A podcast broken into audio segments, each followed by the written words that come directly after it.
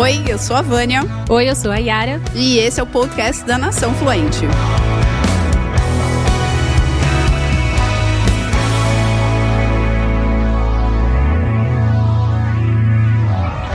Oi, meu nome é Vânia. Oi, eu sou a Yara. E esse é o podcast da Nação Fluente. E hoje a gente vai falar sobre os principais erros cometidos pela Vânia na hora de aprender inglês. Então, Vânia, por muito tempo você passou aí buscando aprender, fazendo vários cursos e sem resultado. Então a pergunta é: quais foram aí os principais erros que você teve nessa jornada? A gente vai bater um papo legal hoje com relação a essa questão dos erros. Eu quis muito trazer essa, essa temática, Yara, porque muitas vezes, quando a gente está estudando inglês e a gente comete erros e não tem resultado, e eu não tô falando de erro, ah, eu errei o, o, a conjugação do verbo, ah, eu errei a pronúncia. Eu não tô falando desse tipo de erro, eu tô falando de erros mais significativos que a gente fala, puta, eu estudei, não, não consigo a fluência. É, eu quis trazer esse, essa temática justamente para que as pessoas percebam que não é só ela, não acontece só com ela. Muitas vezes alguns alunos comentam assim, ah, eu achei que era só eu, eu tô agora mais tranquilo. Ela se sente incluída assim, ah, tem mais gente que passa pelo que eu estou passando, né? Uhum. Então essa, essa identificação das pessoas,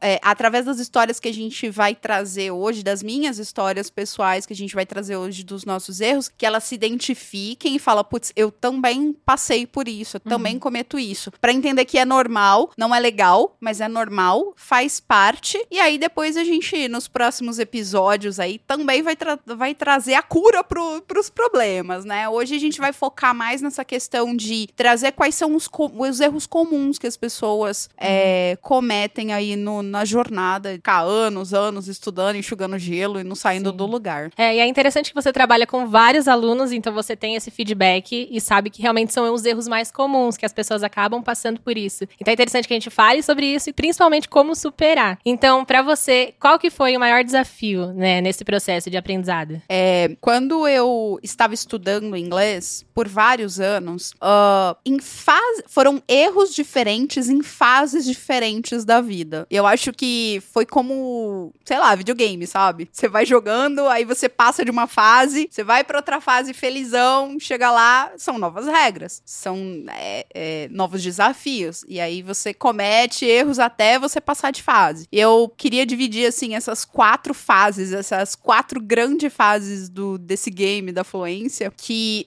em primeiro lugar, a gente já meio que até comentou nos episódios anteriores, eu não uhum. tinha um porquê muito bem definido, porque todo mundo sabe que precisa do inglês para carreira. Hoje a maioria das pessoas entendem que inglês não é um diferencial, é uma necessidade. E mesmo assim, muitas vezes nós, mesmo sabendo da necessidade, não priorizamos o inglês. Uhum. Porque a gente não tem um porquê muito definido. Isso não é óbvio. Os, os erros que a gente vai conversar aqui hoje, eles não são óbvios. É impressionante. Por isso que eu quero trazer bastante história para ajudar. Um segundo erro que foi muito significativo, e esse erro eu me. Eu meio que me culpo até hoje por esse erro, sabe? Porque eu era gerente de projetos, formada, com certificação, trabalhava anos com isso, e eu cometi o erro de não encarar os meus estudos como um projeto. Então, isso eu me culpo por quê? Porque eu, é aquela história do casa de ferreiro e espeta de pau, né?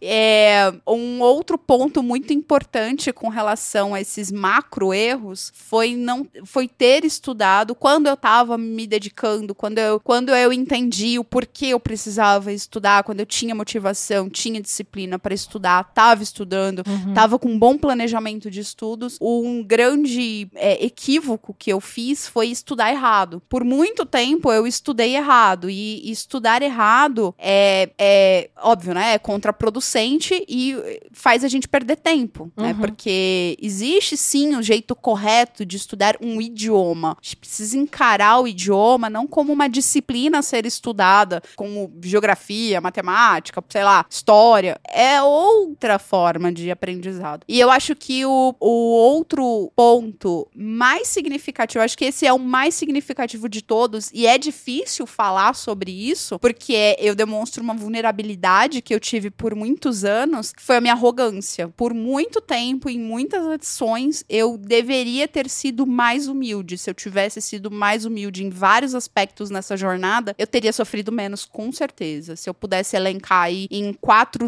grandes categorias, e a gente pode dividir elas em subcategorias, eu diria que são essas quatro. Tá, que seria, em primeiro lugar, o, é, você ter um porquê maior. Em segundo lugar, o projeto. É estudar da forma correta, né? Da forma mais eficiente. E para finalizar, que você falou a questão da arrogância, que é uma questão mais comportamental, né? Total. E aí, se a gente pudesse pensar aí, habilidades comportamentais que você acha que são mais importantes para aprendizado de inglês, quais você acha que fazem realmente a diferença para um aluno que consegue é, ter a fluência para o aluno que está travado? Uhum.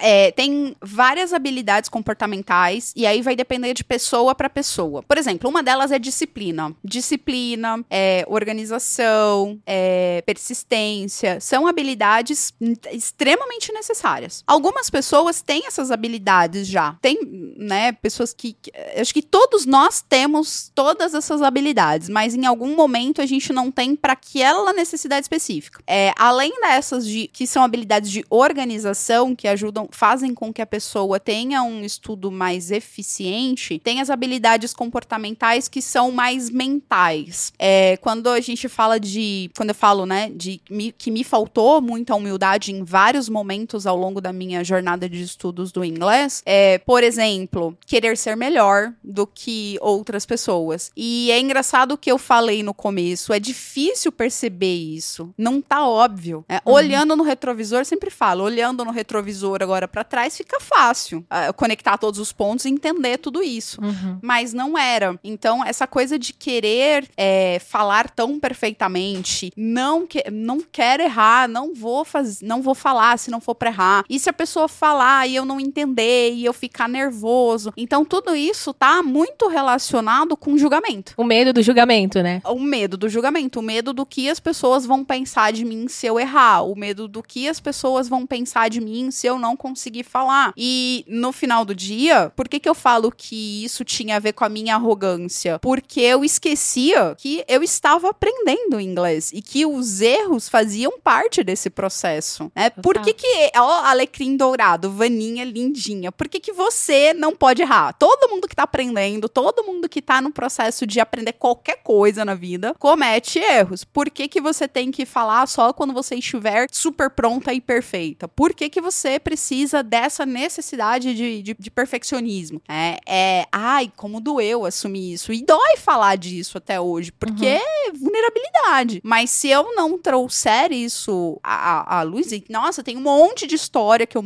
que dá para lembrar de cada um desses percalços, assim, sabe? É, se eu não trouxer isso à luz, talvez não traga, é, tra talvez não traga clareza e consciência para as pessoas de que isso faz parte do processo e que dá, o mais importante importante é dar para mudar. Dá para colocar sandálias da humildade e falar, não, beleza. Eu tô me identificando com essa parada aí, eu sou meio assim, não tô gostando muito de assumir, não. Assumir só pra você, né?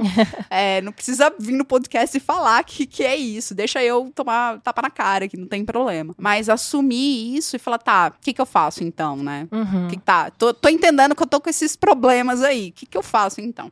Inclusive, a gente aprende muito com as crianças isso, né? As crianças têm uma facilidade tão grande aprender coisas novas, um idioma novo, porque justamente é isso, não tem esse medo de errar. Tá tudo bem você errar a gramática e as crianças são tranquilas e ensinam a gente essa questão, né, da humildade. E como você falou, é, a gente identificar esse problema, porque às vezes a gente até tem isso e não, e não percebe. Então é você olhar, identificar e assumir também, porque a gente vive às vezes muito uma negação. Ah, não, não é isso, eu não tenho essa, essa falta de humildade, mas na verdade eu acho que todo mundo passa por isso e no aprendizado do idioma não é diferente gente, né? Então, acho que você vê, além da sua história, é, a história dos alunos também, você consegue identificar que tem é, essa questão, que as pessoas também é, sentem essa dificuldade. E aí você tem histórias é, dentre os seus alunos que também tinham essa dificuldade e no processo aí de desconstrução conseguiram é, identificar esse problema? Uhum. Tem, é, tem que ter, porque não é normal uma pessoa estudar inglês mais de um ano e não conseguir falar. Não é normal. As pessoas acham que isso é normal normal, que é assim mesmo, que não é normal. A pessoa, ela começa a estudar inglês, ela já precisa, logo nos primeiros meses, já precisa começar a falar. Óbvio que ela vai falar com uma proficiência básica, com vocabulário mais básico, e não tem nada de errado com proficiência básica. O importante é se fazer entender dentro do contexto. À medida que a pessoa vai evoluindo e que ela vai aprendendo novos vocabulários por meio do estudo das quatro habilidades, porque é, quando eu tiro uma habilidade, é como. Vamos lá, vamos, vou, vou voltar alguns passinhos atrás para falar da questão das, da habilidade. Imagina uma mesa, como essa aqui. Essa mesa tem quatro, quatro pés, né? Quatro itens aqui que estão sustentando ela. Isso aqui é a fluência. É a mesma coisa. Isso aqui é fluência. Cada um desses pés é reading, listening, speaking, writing, que é ler, escrever, ouvir e falar. Não necessariamente nessa mesma ordem, porque eu falei já falei tudo na ordem inversa, mas tudo bem. É, o importante é, se eu tirar qualquer uma dessas pernas aqui, o que, que vai acontecer com essa mesa? Ela vai, vai acabar cair. com o podcast.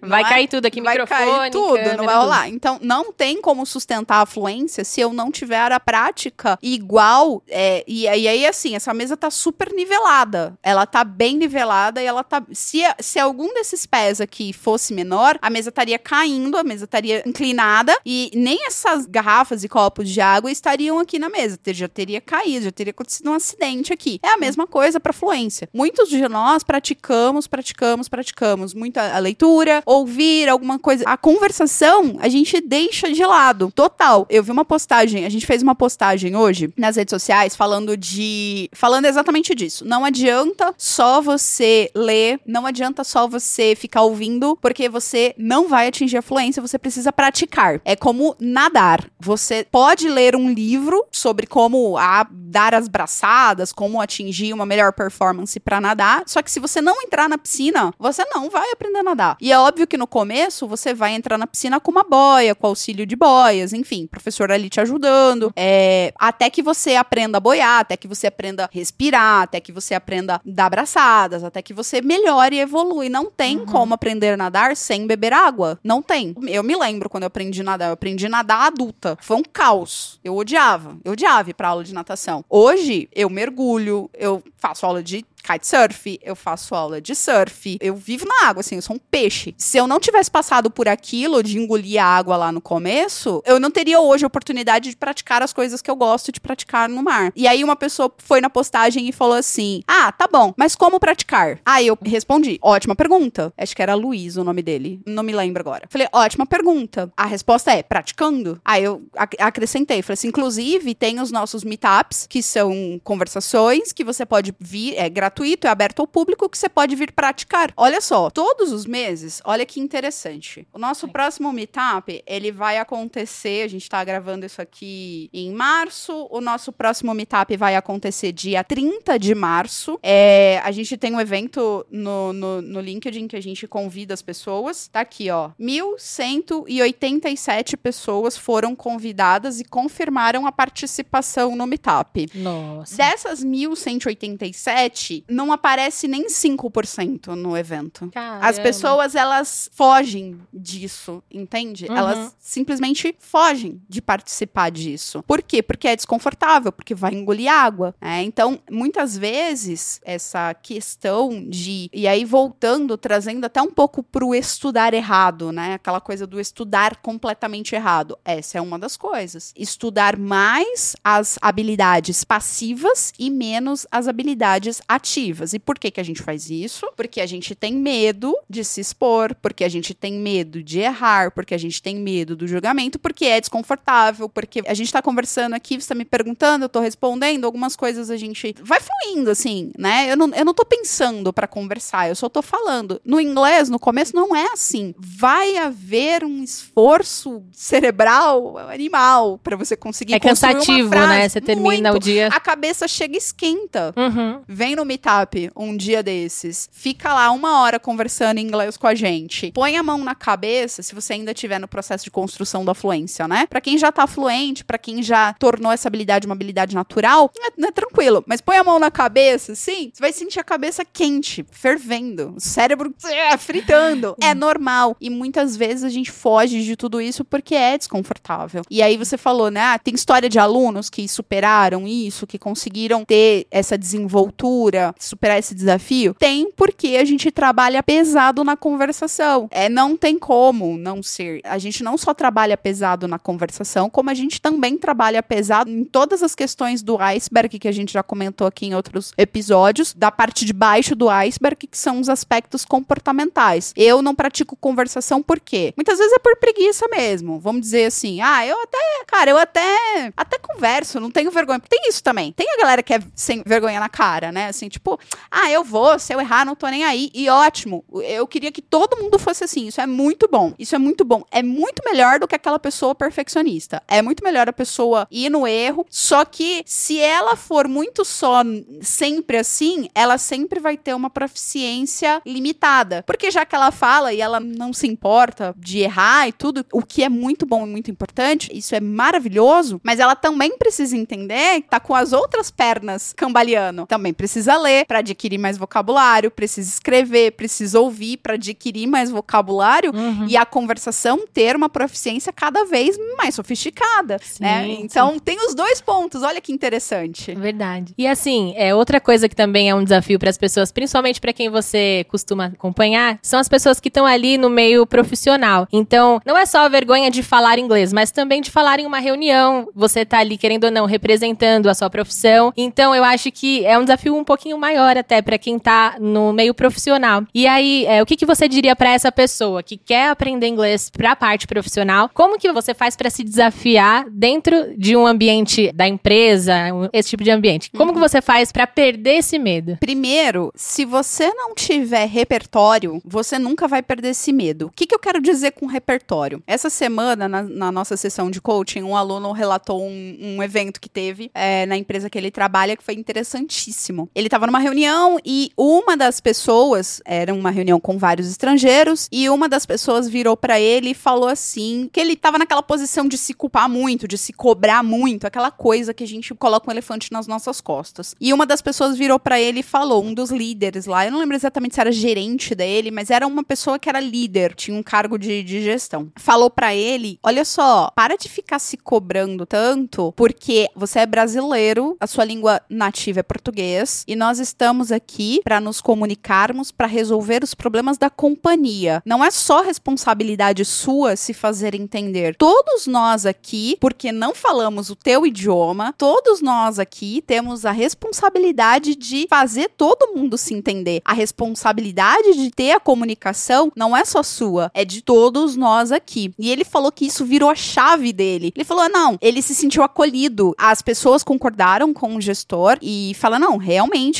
é isso mesmo. E ele se sentiu acolhido com aquilo. Ele falou que dali para frente aquilo fez com que ele ganhasse mais confiança para ir para as reuniões e falar. E a galera já sabia que ele estava no processo de aprendizagem e a galera estava aberta para isso. Óbvio, partiu do gerente dele, do líder ali. Não é todo lugar que vai ter uma pessoa que vai ter essa empatia. Não tô aqui na Disneylândia, não. Não tô falando que é o mundo é cor-de-rosa, porque não é. O, o negócio é feio. Só que quando não tem de outra pessoa, tem que partir de nós mesmos. Uhum. Então, primeiro, repertório. Se você, se ele não tivesse entrado nessas reuniões, se ele não tivesse se arriscado, se ele não tivesse vivenciado aquilo, ele jamais teria tido aquele feedback do gerente e isso jamais teria virado a chave dele. Aquilo foi um divisor de águas para ele. Então, o repertório é: se você não entrar nas reuniões, se você não se arriscar, se você não se colocar em movimento, nada vai acontecer, nada vai mudar. Aí eu tenho repertórios de que me comprovam de que eu posso errar, eu posso falar, eu posso me desenvolver, eu posso ir para reunião mesmo com medo, porque vai dar certo. É implantar essa mentalidade de que vai dar certo. Outra coisa muito importante, se não parte do, de outra pessoa, tem que partir de você. E aí é que eu falo que entra a questão da arrogância, da arrogância que eu tinha. Implantar, ser uma pessoa mais humilde me ajudou a conseguir é, virar essa chave. Olha só, pessoal, mesmo que eu tô numa reunião em que tá o chefe do chefe do chefe, sabe? Só gente top. Pessoal, olha só, bota humildade, né? Fala, gente, decora essa frase. Você pode decorar, porque é um quebra-gelo. Eu tô aqui, eu preciso apresentar os itens do meu projeto. Eu quero pedir para vocês desculpe paciência, porque eu ainda tô aprendendo inglês. Talvez em alguns momentos eu não entenda o que vocês falem, ou talvez em alguns momentos eu tente me expressar e falte vocabulário, mas eu realmente quero fazer isso aqui, quero dar a apresentação, quero me comunicar da melhor forma possível em inglês. Eu só quero pedir para vocês desculpa antecipadamente se eu, tô, se eu cometer algum erro. Feedback, paciência de vocês. Cara, pff, você tem que estar tá trabalhando numa empresa muito esdrúxula para as pessoas não serem empáticas com você. Aí faz o seguinte, manda currículo para outro lugar, entendeu? Sai desse lugar tóxico, vai cuidar da... Olha, e eu vou dizer para você, eu trabalhei em muitas multinacionais. A maioria das pessoas não é não é 100%, né? Mas a, a grande maioria das pessoas são empáticas quando você se coloca numa posição de estou aprendendo, estou, estou aqui aprendendo. enfrentando meu medo. A gente acaba tendo essa empatia mesmo. É, porque muitas vezes a gente tá já ocupando um cargo de coordenação e de gestão no meu caso, eu era gerente de projetos já. Então, na minha cabeça, tinha uma vozinha maldita que ficava falando assim: ah, mas você é gerente, cara. Você tinha que saber se comunicar. Você é a gerente do projeto. Você tinha que saber. É, você não podia errar. Você não pode errar. Você. Entende? É, uhum. É, não faz sentido. É um negócio. É bizarro. É uma cobrança que a gente se coloca. Ela não ajuda, não faz na sentido, verdade. né? É, não ajuda. Eu entendo, eu sei o que as pessoas sentem com relação a isso. Eu, eu entendo perfeitamente. Mas esse tipo de comportamento não leva a gente para fluência. Uhum. Não leva. Inclusive, a gente até aceita a pessoa que vem de fora pro Brasil, a gente tá tudo bem. O gringo não sabe falar português, a gente tem paciência, a gente entende. E por que que o contrário é diferente, né? Por que que a gente tem que saber falar super bem gramaticalmente? Então, não faz sentido. É meio que a gente se coloca abaixo, né? Ah, eu preciso saber, mas tudo bem se o outro não souber. E não é, é assim, tá tudo bem, tá todo mundo aprendendo e é se abrir para isso, né? E, e, ter essa humildade de ambos os lados, né? Ter essa empatia também. É. Bom, e aí a gente falou sobre humildade, você falou falou que tem esses quatro, essas quatro bases aí. Quando você começou a organizar o seu planejamento de estudos, como que você fez para organizar da melhor forma para que você conseguisse é, ter essas quatro bases de uma forma eficiente? O segundo ponto do erro era não ter encarado o, o inglês como um projeto. Então, eu estava lá gerenciando projetos altamente complexos, com N variáveis, e o projeto mais importante da minha vida, que era a minha fluência no inglês, naquele naquele momento era o projeto mais importante da minha vida, estava sendo tocado de uma maneira intuitiva. Então, a primeira, a primeira coisa, assim, para resolver esse erro foi entender o que que, o que, que um projeto precisa ter para ele ser bem sucedido. Se isso aqui é um projeto, se a minha fluência no inglês é um projeto, o que. Primeiro, ter essa percepção que sim é um projeto. O que, que eu preciso para que esse projeto seja bem sucedido? É só um plano de estudos? O que eu faço na segunda, o que eu faço na terça, o que eu faço na quarta, o que eu faço na quinta? Não. Porque se fosse só isso, o Google, se você digitar assim, plano semanal de estudo de inglês, aparece um monte de resultado. No nosso site, no nosso blog, a gente fez um artigo. Nossa, esse artigo é um dos. Eu gosto de todos os artigos que estão lá, mas esse São artigo é um bons. queridinho. Obrigada. Esse artigo é um queridinho, que é um artigo. É, é um cronograma pra, completo para sair do zero ao avançado. E aí a gente fez três, três cronogramas. A gente pegou todo o conteúdo da língua inglesa que precisa ser estudado e dividiu em três meses de estudo, tipo modo hard. Vou tirar três meses aqui da minha vida, entendeu? Dividiu ele em seis meses para quem vai ter menos tempo e dividiu ele em 12 meses para quem, né, vai quer uma coisa mais sustentável ao longo prazo. Então tem esses três modelos. A pessoa só pegar o cronograma e estudar. É imprimir, colar, tá, tá, tabela, bonito, PDF. A pessoa faz download do PDF. E como que faz para achar esse PDF? Tá no nosso blog. Vamos até colocar o link aqui na descrição do vídeo. Uhum. É, mas tá lá, naçãofluente.com barra blog, tá tudo lá. Mas a gente coloca aqui na descrição do vídeo o link. E aí, não é só isso. Isso é uma das coisas, é muito importante, essa organização, esse planejamento. E aí, quando eu falo, né, a gente fez um cronograma de 3, 6 e 12 meses. Olha só, olha aí, cronograma. Cronograma é uma das coisas de projeto. Você não começa um projeto sem cronograma. Você começa um projeto definindo uma meta. Qual é a minha meta? A gente já falou isso aqui nos episódios anteriores. Qual é a minha meta? Pessoal, maratona aí os episódios, porque tá assim. Tá bem completo. Tá pra... rico, o negócio tá muito rico de informação. Não vou esconder o jogo, vou entregar o ouro inteiro nesses episódios. Então é só maratonar, em vez de ficar assistindo Netflix. Muito bom. Melhor coisa. E aí, é, cronograma. Meta, a gente falou nos episódios anteriores. Cronograma, tô falando agora que tem um cronograma pronto lá. Mas meta e cronograma é uma das coisas de um projeto. Tem que ter Uhum. mais coisas. O que, que tem que ter num projeto para ele ser bem sucedido? Planejamento e execução. Não adianta só planejar papel aceitar qualquer coisa. Tem que planejar e executar. E quando eu executo, eu preciso saber mensurar aonde eu queria chegar no final da semana. Sete dias depois, onde eu quero chegar? Ter isso claro é muito importante. Quando chegar no domingo à noite, eu cheguei onde eu queria chegar? Cheguei. Beleza, ótimo. Que comece uma próxima semana. Não cheguei, eu preciso avaliar. E aí, assim, né? A vida não é cartesiana, é- são altos e baixos.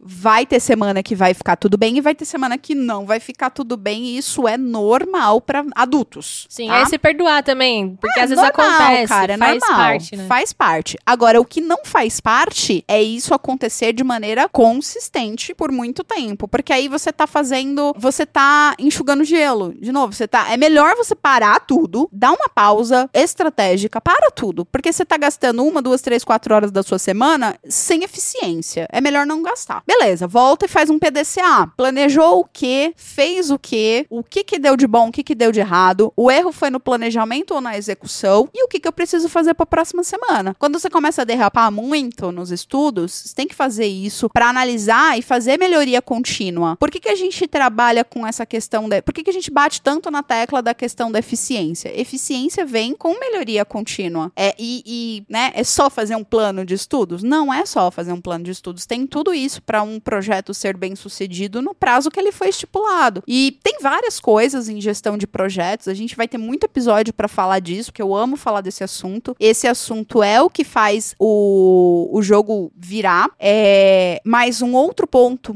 para a gente finalizar essa pergunta, um outro ponto muito importante em gestão de projetos, né, no projeto da fluência, é gestão de riscos. É entender que shit happens, né, vai dar merda, vai acontecer, vai, isso é fato. E quando acontecer, o que que eu vou fazer? Qual vai ser o meu plano B? Qual vai ser ah, o plano de contingência para eu retomar os meus estudos, para eu retomar a minha fluência e chegar no meu objetivo no tempo que eu preciso, sabe? Uhum. Então, quando a gente, quando você pergunta de ah, o que, que precisa ter num plano, a grosso modo é tudo isso. Entendi. Então, se fosse pra resumir, assim, basicamente o que eu entendi aqui. A gente tem um projeto grande, eu quero aprender inglês durante um ano. Então, eu vou pegar um projeto grande e vou cortar em pequenos pedaços ali, é, pequenas metas. E aí, depois, parar, colocar num papel, escrever, né? Acho que isso também é importante pra você avaliar, olhar tudo ali. E uma coisa que achei interessante que você falou também, analisar. Então, você, você acha que essa avaliação semanal é importante? Como que funciona? É uma avaliação semanal ou mensal? É excelente pergunta. Depende muito de como a pessoa é. Eu sou uma pessoa que eu tendo mais, eu tenho uma tendência para ser mais controladora. Então, se eu, eu sou uma pessoa que tem uma tendência para ser um pouco mais controladora,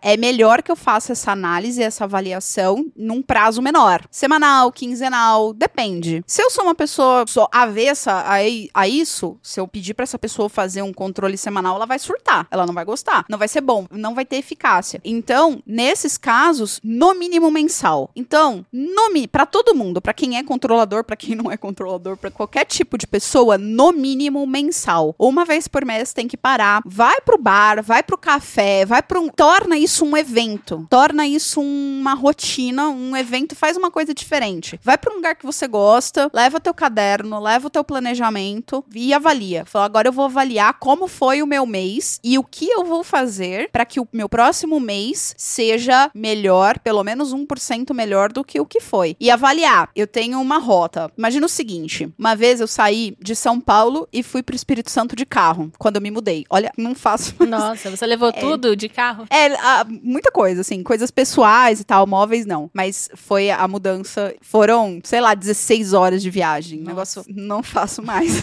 tá? Só fiz, só fiz essa vez, não faço mais. Quer dizer, se precisar, faz, mas enfim. E o ponto era: eu tinha marcos durante a minha viagem. Eu sabia que tal hora eu estaria no Rio de Janeiro. Eu sabia que tal hora eu estaria na cidade X. Porque aí eu planejei as minhas paradas. Então, quando eu tinha esse. Eu gosto de planejamento.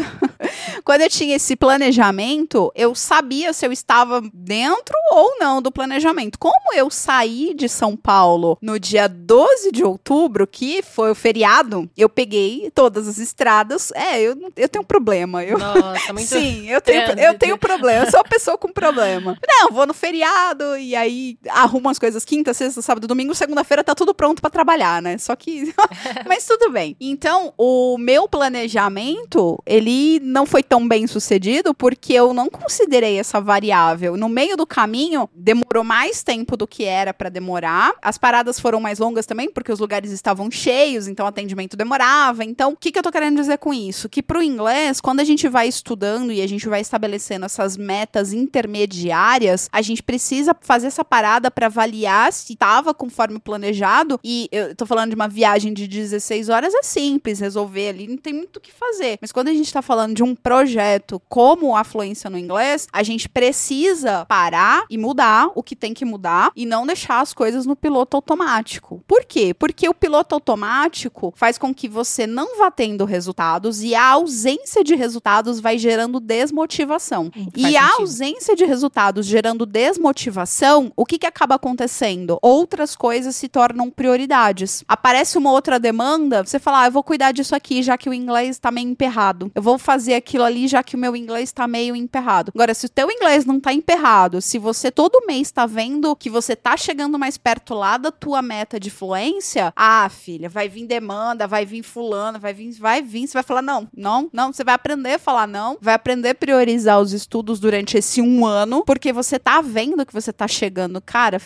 não, contra fatos não há argumentos, né? Sim, quanto mais você avança, mais confiante, né? Vai, vai acabando que a gente fica mais confiante. Bom, é, a gente falou sobre esse erro que foi a questão do projeto. Teve também, é, o, al- aliás, tiveram alguns erros na questão da produtividade. Então, o que é que você errou naquela época e o que, que você faria diferente hoje para quem tá estudando inglês? É, como ter uma, um momento de estudo ali mais produtivo? Que é a história do estudar errado, né? É, estudar, estudar é. A gente tem 24 horas no dia. Se a gente vai dedicar uma hora por dia pro inglês, que essa uma hora por dia seja eficiente. Se não for pra ser eficiente, é melhor pegar essa uma hora do dia e fazer outra coisa. Ah, e como é que eu faço essa minha uma hora do dia ser eficiente? Estudando com as quatro perninhas da mesa, que eu expliquei. Essa uma hora do seu dia precisa ter o máximo possível de conversação que você puder, o máximo, sempre o máximo que você puder. E precisa ter as outras habilidades também. Eu gosto muito de colocar assim, output, que são as habilidades de escrever e falar. O ideal para quem tá começando, né? Para quem tá começando agora se acostumar com essa nova forma de estudar, faz uns 60, 70% de output, mas depois vai aumentando isso até uns 80% de output. O que, que é output? O Desculpa. output é as habilidades ativas do inglês. São quatro habilidades, duas são ativas, que são falar e escrever, e duas habilidades são passivas, que são atividades de input, que é o ler e o ouvir. Então, ter essa clareza de que eu preciso colocar mais parte do meu tempo no output é a. Cara, se você pegar tudo desse podcast, se você esquecer de tudo desse podcast, guarda só isso. O seu output precisa ser maior do que o seu input. O máximo possível. Por quê? Porque quando a gente tá fazendo output, a gente precisa parar para fazer. Eu vou estudar inglês agora, uma hora. Eu preciso parar para estudar aquela habilidade. Eu preciso eu preciso estar 100% concentrado naquilo, entende? Então, como que eu posso fazer prática de conversação? Tem trocentos mil aplicativos que você baixa na internet, tem os nossos meetups mensais, tem pessoas que você conhece que são fluentes em inglês que adorariam te ajudar uma hora por semana. É, cara, tem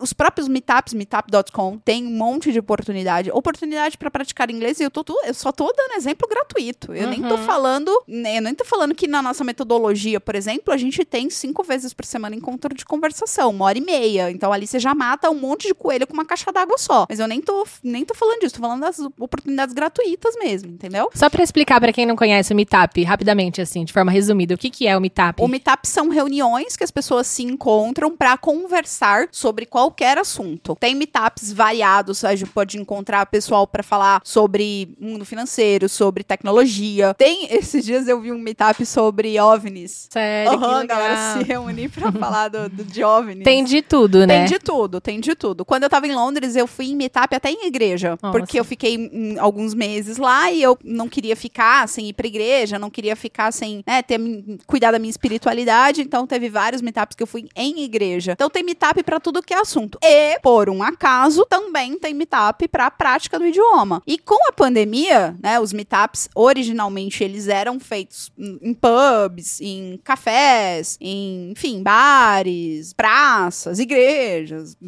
whatever. Ah, com a pandemia, foi todo mundo pro Zoom, né? Sim, foi agora tudo é tudo pro online. online, é. Então hoje você encontra meetups lá de Nova York que você pode participar aqui daqui do Brasil. Gratuito, 0800. Nossa, então assim, sim. não tem, cara. Não, tem uma desculpa, né? Não tem. É, então, é, isso é muito importante na hora de estudar corretamente, ter essa clareza. Ter essa clareza de que é a, a- a- o idioma, o inglês, ele é uma habilidade prática. Falar inglês é uma habilidade prática. Uhum. Assim como nadar, assim como dirigir, assim como é andar de bicicleta. Você não aprende a andar de bicicleta lendo um livro, não aprende a nadar lendo um livro e não aprende a falar inglês lendo um livro. Óbvio que o livro faz parte do processo, mas ele é parte do processo, ele não é o processo. Como é uma habilidade prática, você precisa praticar. Ah, mas eu não quero inglês para conversação. Então tá, então só só lê. Ótimo, você vai você vai ler e você vai entender, não é isso, sua vida é isso. Tá, ó, tá tudo bem também, não tem problema, porque depende do objetivo da pessoa. Sim. Né? Se a pessoa quer o inglês só para ler, não há nada de errado com isso. Então, é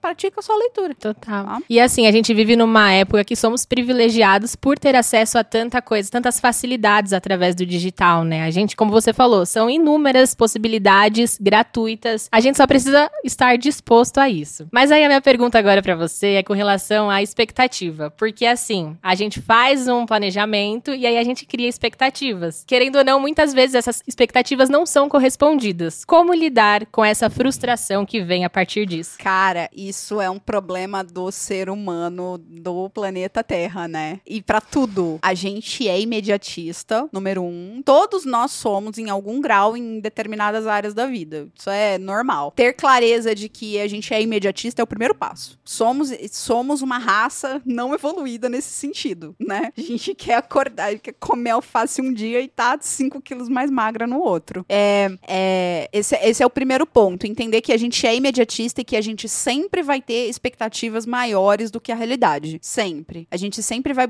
querer, querer ter mais do que a gente é, realmente deveria querer, né? Esse é um, é um primeiro ponto. Sabendo disso, como que eu faço para criar expectativas mais fatíveis para o meu momento de vida? E olha que interessante. Por que, que a gente gosta tanto de trabalhar com a individualidade do aluno? Porque cada aluno vai estar, cada pessoa, cada ser humano que tá ouvindo a gente vai estar num momento de vida diferente. É, esses dias eu atendi uma pessoa que ela tava com uma criança recém-nascida de três meses, fazendo MBA, trocando de emprego, ela tava participando, tinha, tinha participado de um processo seletivo, ia entrar numa empresa nova e queria começar o inglês. Nossa, muita coisa. É muita coisa. É, cada um. E aí, assim, quem sou eu pra falar que a pessoa dá conta ou não? É, é ela que sabe onde aperta o calo dela, onde é, cada tem tem pessoas que são fora da curva. Eu quando eu olho, eu eu eu fico um pouco preocupada, assim, sabe? Eu, eu fico eu fico eu a gente conversa com a pessoa, fica tensiosa, fala assim, então, só pra eu entender, quantas horas mais ou menos por dia você acredita que você consegue alocar pra estudar o inglês diante da tua rotina? Dependendo da resposta que a pessoa dá, eu vou ser muito objetiva com ela. Eu vou falar, ó, não vai rolar. Não vai rolar por quê? Porque a gente trabalha com planejamento para que a pessoa tenha contato com o idioma todos os dias. Isso é importante. Mesmo que seja 15 minutos por dia, ter contato com o idioma todos os dias é importante, faz parte do processo, faz parte da metodologia para trazer o resultado no tempo que a gente precisa. E aí, muitas vezes, a gente é bem honesto com a pessoa e a pessoa, não, eu vou dar um jeito porque eu preciso disso. Eu realmente preciso. A pessoa precisa mesmo. E ela vai vai se virar nos 30. E aí às vezes vem a pessoa com a expectativa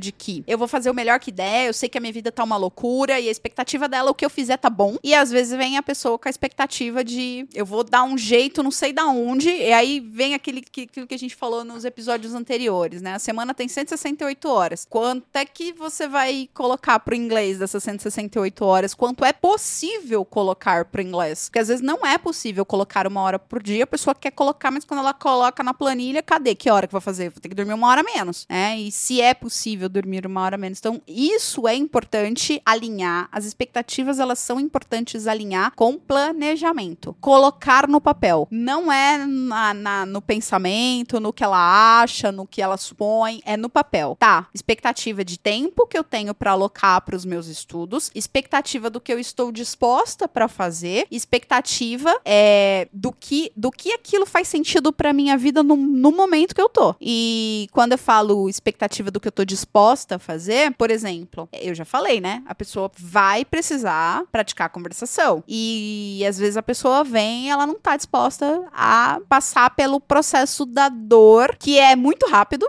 Ai, vou ficar. Quanto tempo eu vou ficar sofrendo? Se você vier com o coração aberto, uma, duas vezes que você praticar da conversação, a dor passa. É muito rápido. Porque a metodologia é desenvolvida para isso, né? É muito rápido. Vai uma, duas vezes, vai doer. Na terceira já dói menos, dói menos. Aí vai doendo cada vez menos até o ponto de que não dói mais. Caramba, que interessante. Então, a partir da segunda, terceira vez, a pessoa já tá conseguindo, mesmo que errando, que tá tudo bem, consegue desenvolver um pouco mais. Ela muda a percepção de encarar o erro. Ela começa a entender o erro, ela começa a ver o erro de uma forma diferente. Aí, então, aquela dor que tinha na, na forma como. Eu, eu, sempre falo, não são as coisas, é a forma como eu vejo as coisas. Eu gosto uhum. muito dessa frase. Então, não é o que tá acontecendo, é a forma como eu estou vendo o que está acontecendo. Ela tá no, no, no zero conversação. Aí ela vem, ela tá vendo as coisas de uma forma. Ah, porque isso, porque eu vou errar, porque vai acontecer isso, porque vai ser ruim, isso, ela vem na conversação. Lembra que eu falei no começo de repertório? Aí quando ela vem na conversação, qual é o repertório dela? Da forma como a gente desenvolve o processo, o repertório dela é: eu consegui falar, apesar de travar. As pessoas que falaram comigo também estão aprendendo, me ajudaram, foram empáticas. O professor fez é, eu me sentir acolhido, me mostrou que tem um caminho. Eu venho na segunda, aquilo que eu tinha sentido na primeira reforça novamente. E aí, quando eu venho na segunda, eu conheço pessoas que estão vindo pela primeira vez e que estavam exatamente como eu estava. E aí eu viro e falo para essa pessoa: olha, fica tranquilo. A minha primeira vez também foi muito ruim, mas eu tô aqui da segunda vez e vai ficar tudo bem. Aí a pessoa se sente, cara, verdade. Eu tô.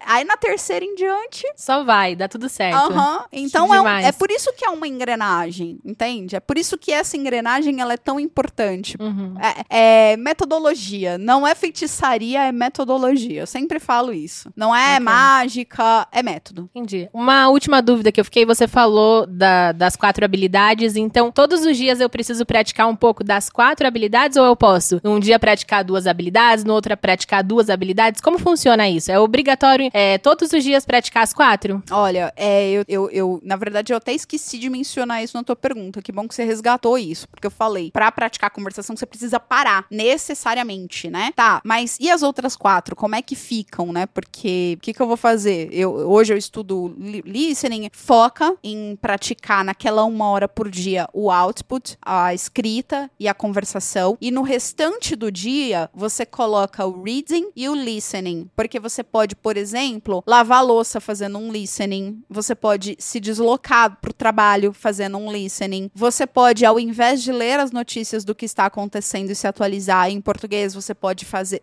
coisas que você já faz naturalmente no seu dia, sem acrescentar mais atividades, só que você faz em português, você vai passar a fazer em inglês. Então você não precisa se preocupar de passar o dia inteiro. Agora eu vou estudar uma hora de conversação e depois uma hora de listening e reading. Não, não, não precisa. Uhum. Aí é que vem a eficiência. Você passa ao longo do seu dia tendo contato com o inglês, lendo notícias, ouvindo podcasts, assistindo vídeos do YouTube, assistindo filmes e séries em inglês, ouvindo rádios internacionais, ao invés de ouvir rádio nacional, ouvir rádios internacionais. E tem uma série de outras milhares de coisas que a gente pode fazer para conquistar isso. Recentemente a gente fez um post de 48 coisas que a gente pode fazer para dar um salto no inglês em 2022. São 48 passos que englobam as quatro habilidades, Yara. Quem quiser esse post, tá fácil de conseguir. Posta um comentário aqui nesse vídeo em alguma coisa que a gente coloca o link para você, resgata o link para você, salva, imprime o post, cola na parede e faz essas 48 coisas, sabe? Porque são uhum. coisas simples, não é, na, não é ciência espacial. São coisas simples que qualquer um pode fazer em qualquer momento, só precisa ter um celular e internet. Sim, então são é, trazer hábitos para o seu dia a dia é, que façam com que você tenha esse contato com o inglês, né? Exato. E para finalizar, eu gostaria que você deixasse uma mensagem para quem tá buscando aprender inglês e tá passando por essas dificuldades, como você também passou, né? É, deixar um recado final para essa pessoa e também um incentivo para que ela continue no aprendizado de inglês. Ah, maravilha. Pessoal, entenda o seguinte, dessas quatro, desses quatro macro erros que eu trouxe, né, que é não ter um porquê bem definido, por isso que eu não termino os meus estudos, que é também não encarar o inglês como um projeto,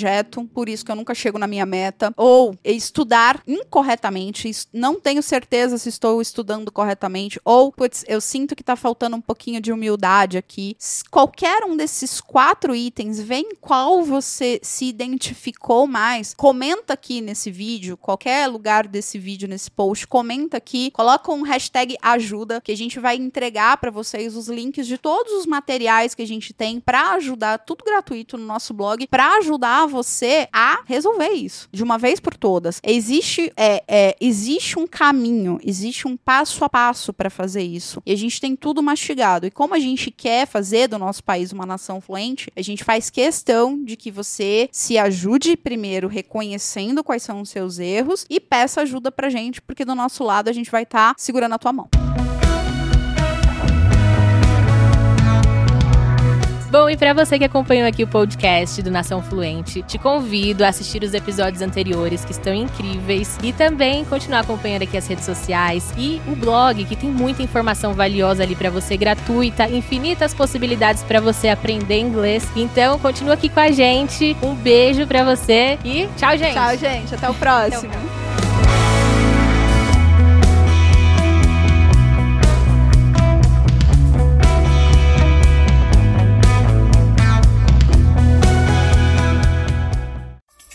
Uma produção, voz e conteúdo.